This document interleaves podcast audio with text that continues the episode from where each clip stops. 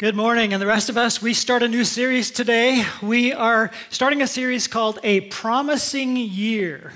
A Promising Year. And today's title is Receive God's Promises. So, what's coming is receive God's promises, rejoice in God's promises, remember God's promises, rehearse God's promises. And you'll hear more about that and the value of those uh, concepts as we go.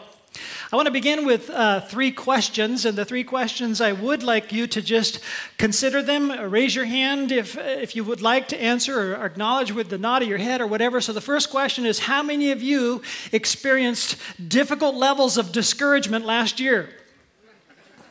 All right, uh, a number of you have. Uh, I think that's understated. All right. Uh, the next question is Have you ever felt like your life's joy energy and motivation was wrung out of you. Yeah.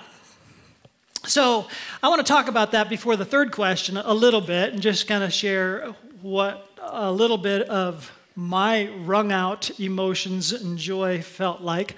Uh, I don't know if you'll relate to this word picture. It felt like I was living in a mega sized washing machine that just went into the spin cycle. And so I somehow was shoved out of center and pinned against the wall, and it started picking up speed, and it kept going and going and going. And that was 2020. And then it kept going and going and going and going. And last year, in a way, it was a lot more discouraging for me than 2020 was because as a leader, it didn't stop. And uh, it just felt like the spinning was out of control. And I had no ability to do anything about any circumstances or anybody's attitude or behaviors or anything. And so I just felt pinned against the, that set of circumstances and wrung out, dried out, and struggling. All the while knowing that within this mega washing machine, right in the center, is a place of promise. That if I could get there, I can become reoriented and gain a little bit of what I needed to carry on. And so there was this strange mixture of feeling completely drained and completely in love with God who keeps filling me up with enough to keep going in this place of promise. Now, it's not a place that I could get to and stay indefinitely. It's a, ga- it's a place I had to keep going to and keep going to. And so, those words that I'm working with in this series, where we are receiving and remembering, rejoicing, remembering, and rehearsing, is how we get to that place of promise. So, having kind of described that for me a little bit, the third question How many of you would like a teaching series that helps you experience a promising year? Me too. and so I picked this teaching series because I need it. And so I think we all do, and that's what this is about. God's promises are powerful. This is also on the screen. For those who receive them, rejoice in them, remember them, and rehearse them. This is how believing God's promises builds a promising life. Now, I'm going to begin with a fundamental concept that I don't believe all of us really hang on to uh, enough. And some people might kind of bristle and kind of dig in their heels and not really sure about this fundamental concept, but here it is. Many of God's promises are conditional. In other words, if you are not going to do the part that it takes to receive and to live in and to enjoy, you're going to miss out on the promises that God has for us. So if you don't believe the promises, your life will drift and your faith will become wrung out and dried up. And if this happens, God's promises are not the problem. If this happens, God's promises are not the issue. Our failure to receive them, our failure to rejoice in them, our failure to remember them, our failure to rehearse them, our failure to build our life upon them is the problem. And so we need to learn how to find that place of promise in this world, which, if you've kind of felt that word picture working for you, is like that mega washing machine that just puts us out away from the center, uh, out away from that place of peace where it's not spinning out of control, where we experience the peace of God, the power of God, the joy of God, the love of God, and have everything we need to experiencing a promising year. Now, I'm not saying anything about circumstances being wonderful all year long.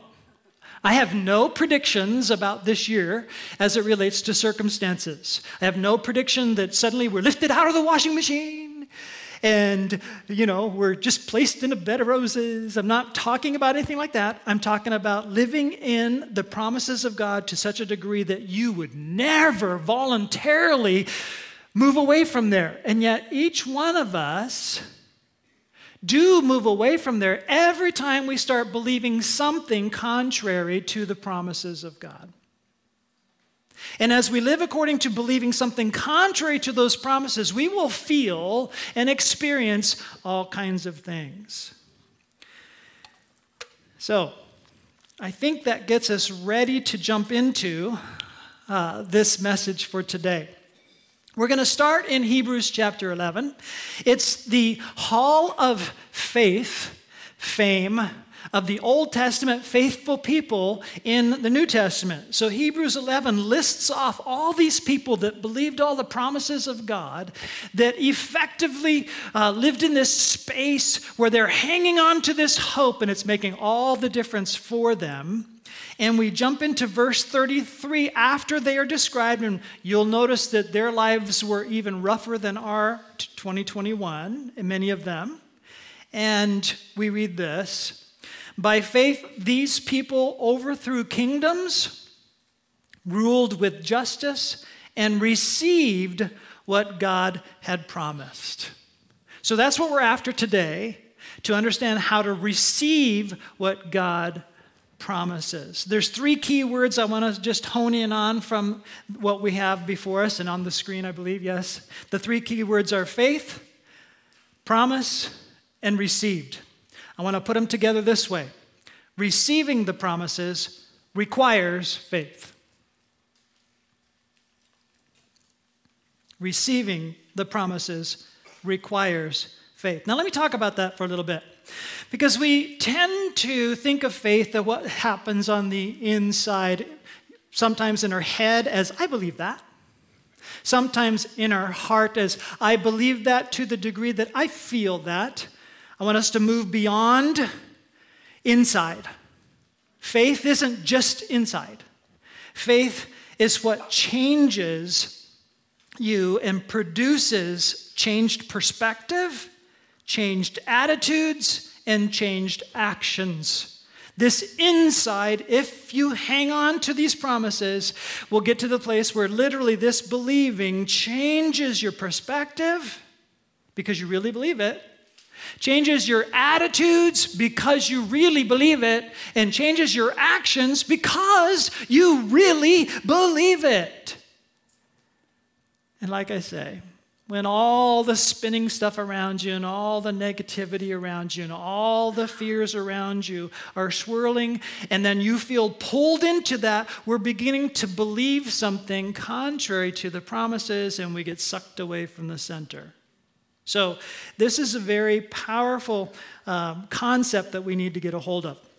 To illustrate this, I want to talk about something that really happened. I want us to picture an old Jewish rabbi who was found himself in an unjust imprisonment and we're going to enter the scene after two years being held by a king in unjust imprisonment. And I want us to contrast this old Jewish rabbi who by this time is incredibly gaunt and weakened, scarred by the abuses, not a sight for the eyes to go, here's a powerful man.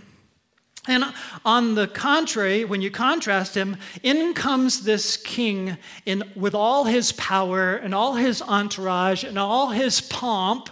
And you look and you think, there's where the power is.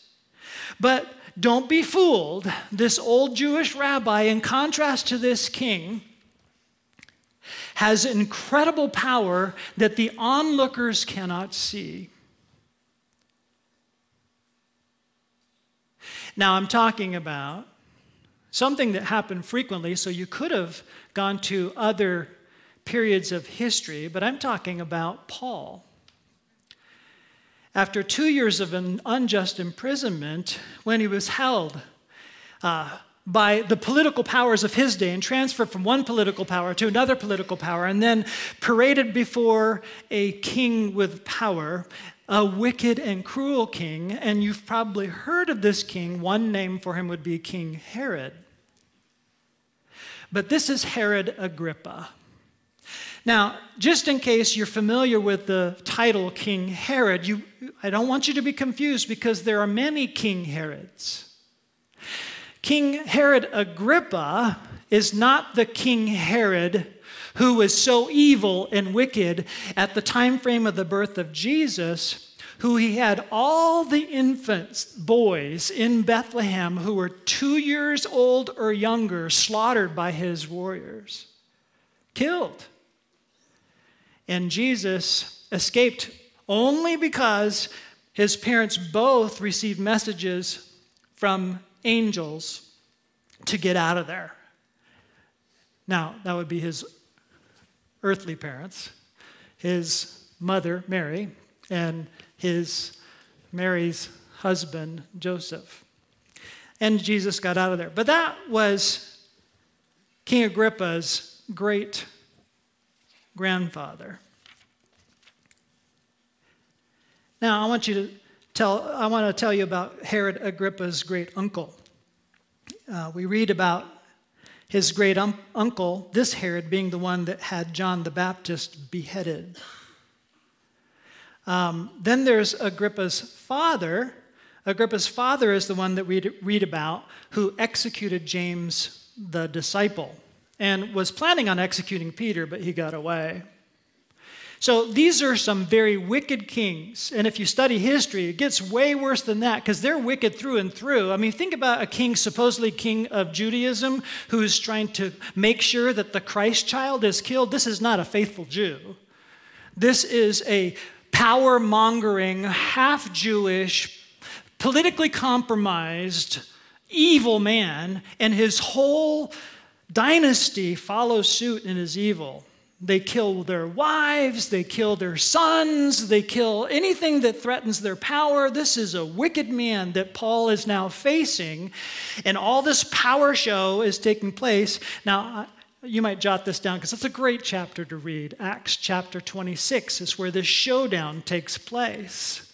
And in this showdown, Herod says, Okay, so give me your case. Now, Paul hasn't been able to give his case effectively. Every time he gives his case, they keep pushing him off, pushing him off. Injustice keeps being strung out. So you can read about how this thing works. But what I want us to do is imagine being in Paul's shoes where nothing is going well, injustice is rampant, the political powers have you wrung out and on their fingertips and just doing whatever they want with you personally, and now you have a chance to present your case and you have no attorney to speak for you, what do you say? And here we have the Apostle Paul, who is unafraid, who has all the power in the room. And all the power that the, all the Herods live for that the world promises power to you at a price, and they have no idea where this price is going to lead them. Paul has more power than that. And then we read in Acts 26, verse 6 Now I am on trial because of my hope in the fulfillment of God's promise made to our ancestors. That's the only verse I'm going to read, but then he goes on to preach about that hope fulfilled. And that hope fulfilled is the resurrection of Jesus, their Messiah, who was crucified, a criminal's death. And then the whole place goes in an uproar again, like it keeps happening when he presents that this resurrection is a reality. Now, the hope in the fulfillment of God's promise must begin there for us as well. If you haven't wrestled this down to the ground, you need to wrestle this down to the ground. Jesus was a real person who really was crucified and who really rose from the dead.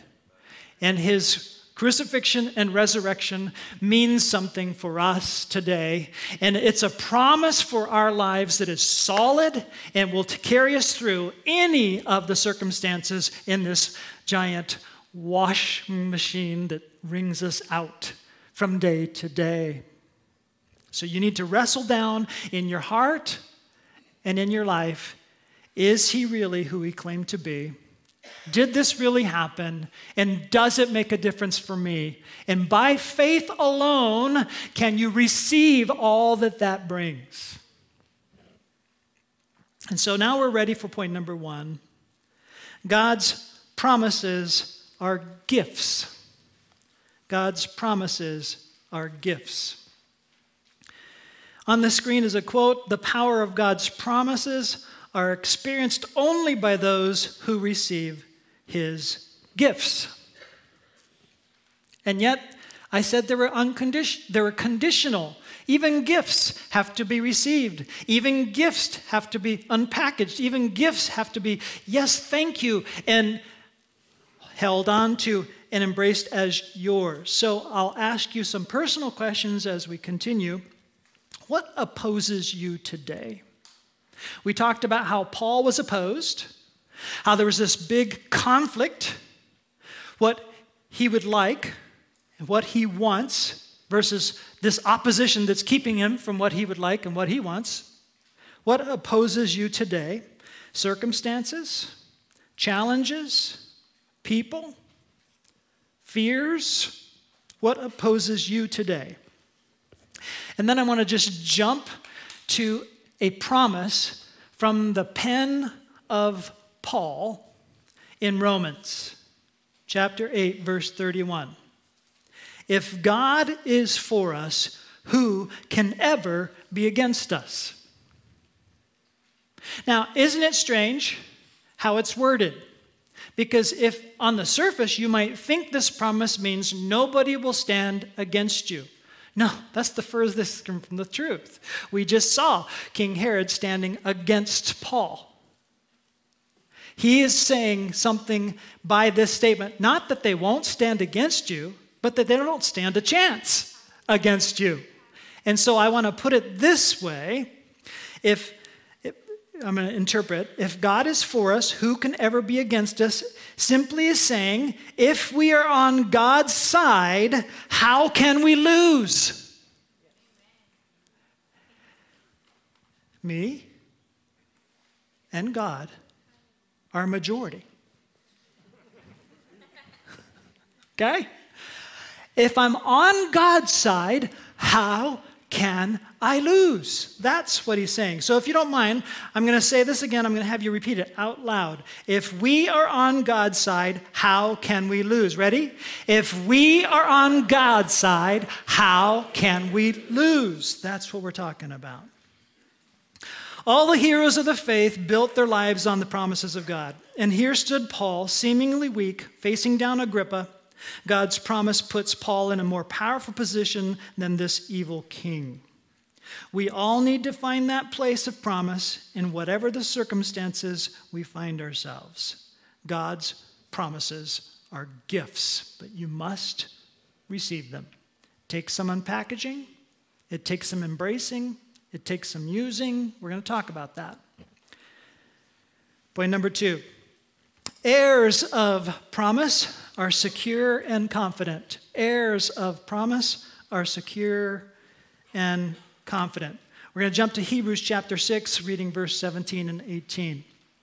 God also bound himself with an oath, saying that those who received the promise, now, that phrase, those who received the promise, in uh, the NIV, for example, and many other translations, translates it something like this NIV, the heirs of what was promised. The heirs of what was promised. So, those who received the promise are the ones who are the heirs that received that promise. Okay? So, it was promised, and now it's received as an inheritance heirs of what was promised, could be perfectly sure that he would never change his mind. So God has given both his promise and his oath. These two things are unchangeable because it is impossible for God to lie. Therefore, we who have fled to him for refuge can have great confidence as we hold to the hope that lies before us. On the screen is a quote If you were an heir, how do you become perfectly sure you are an heir? Do these two things read the will and spend the money. Heirs of promise have access to the family fortune. You might, with your pencil or pen, get ready to write down some references right here if you're interested. I'm just going to talk about riches. We're spending the fortune. We have, quote, riches of his grace, Ephesians 1 7 and 2 7. Ephesians 1 7 and 2 7. We have riches of his grace. We have the incalculable, this is a quote, the incalculable riches of Christ, Ephesians 3 8. We have the riches of his glory to be strengthened in your inner being through his spirit. That's Ephesians 3:16. So, read the will and spend the money. That's how you become sure experientially, not just I believe it.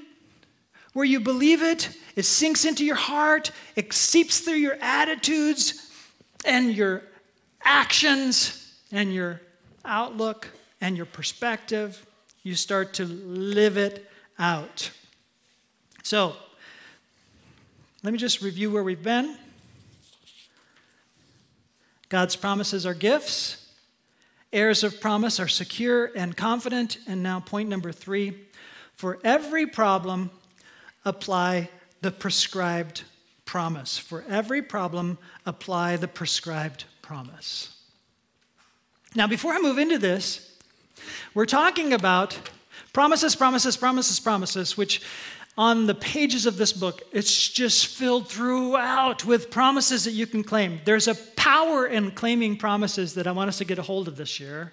And to the degree that you'll apply yourself will be to the degree that you get to that place of peaceful promise in the center and experience power there in those promises.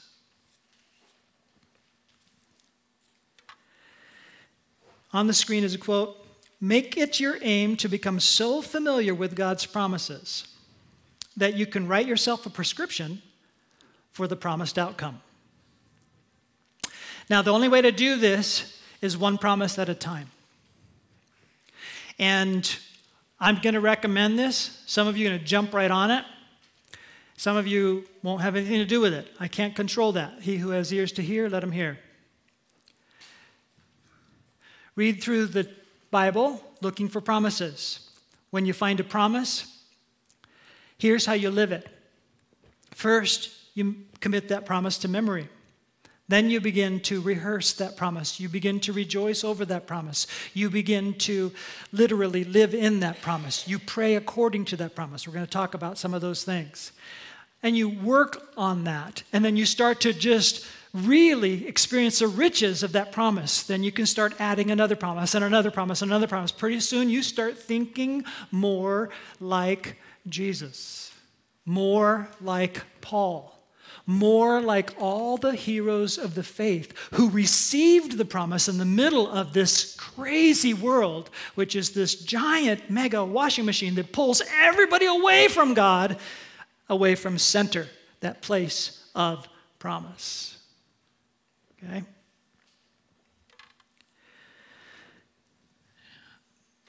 In a way, every single word of God, even though it doesn't use the word promise, is a promise. Let me show you what I mean. From the first chapter of Scripture, early in Genesis, the Bible makes a case for the dependability of God.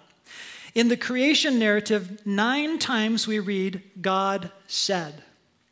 And without exception, when God spoke, something happened. When there was darkness, God spoke and there was light. And then when God spoke next, there was land and beaches and creatures. God needed no collaborators, He needed no consultants, He needed no architects or contractors. From nothing, He spoke everything into existence. He breathed life into every creature. He is our source and our supply. He needs no assistance, yet he invites us to participate. As heirs of promise, he treats us as loved children. Let me say that last part again. So, he needs no assistance, but he invites us to participate like we would invite children to participate in a heavy task. Help me here. And he's doing the heavy list, lifting, but we get to enjoy lifting with him. He treats us like loved children. He spoke, it happened. When he speaks a promise, it is as good as done. He may have plans for, for specific timing, but we can depend on his promising words to deliver what he promises. So on the screen, the question is not, will God keep his promises, but will we receive them and build our lives on them? It's my hope that this series will help us want to learn the promises, claim the promises, rejoice in the promises, pray according to the promises, live by the promises, hope in the promises, worship in the promises, rejoice in the promises, and live with confidence. This series will help us do just that. I believe it will help you to experience a faith that is growing stronger, a peace that is growing deeper, a life that becomes a blessing, and a gratitude that spills over. There may be some that think I'm overpromising. Can a series really deliver this. I'm not over promising. I'm just rejoicing, rehearsing, and remembering and receiving promises myself. And I want to bring these promises before you so that you'll want to receive, remember, rejoice, and rehearse these promises too. And as you do, it's not going to be accidental or surprising. Although we feel surprised every time. I feel surprised every morning when I wake up drained and I go to the Lord, wrung out, squeezed out, struggling a little bit, down, and He just fills me up, gives me what I need, and the promises are sure. Oh, I can slip back into the pinned against the wall, and He gives me by His strength a chance to go right to the center again and receive his supply and his promise. This is how believing God's promises works, and it builds a promising life. I believe we can all experience a promising year, and this is the path. Would you pray with me? Father, we thank you for being such a good God. You don't keep us in the dark, we keep ourselves there sometimes. We forget to open up your will, look into it and allow the light of the glory of your promises to shine upon us. Sometimes we open up other sources of information, other sources that mess us up, and we flounder in a thought that scares us or threatens us or causes us to shrink back. Lord, we want to come before your glory and be filled with your glory, to experience the promises in a way that changes our thoughts and changes our perspectives, our attitudes, and our behaviors. Lord, may this year be a promising year for each one of us as we hang on to you as the source and center, the one who promises so much and is able to deliver and has given us your Son, Jesus Christ, as our assurance. We thank you. In Jesus' name, amen. We got a prayer team to the left of the stage there. If you need to be praying about anything, they'd be happy to pray with you. I hope to see you back next week for rejoicing in God's promises. God bless you. Have a wonderful day.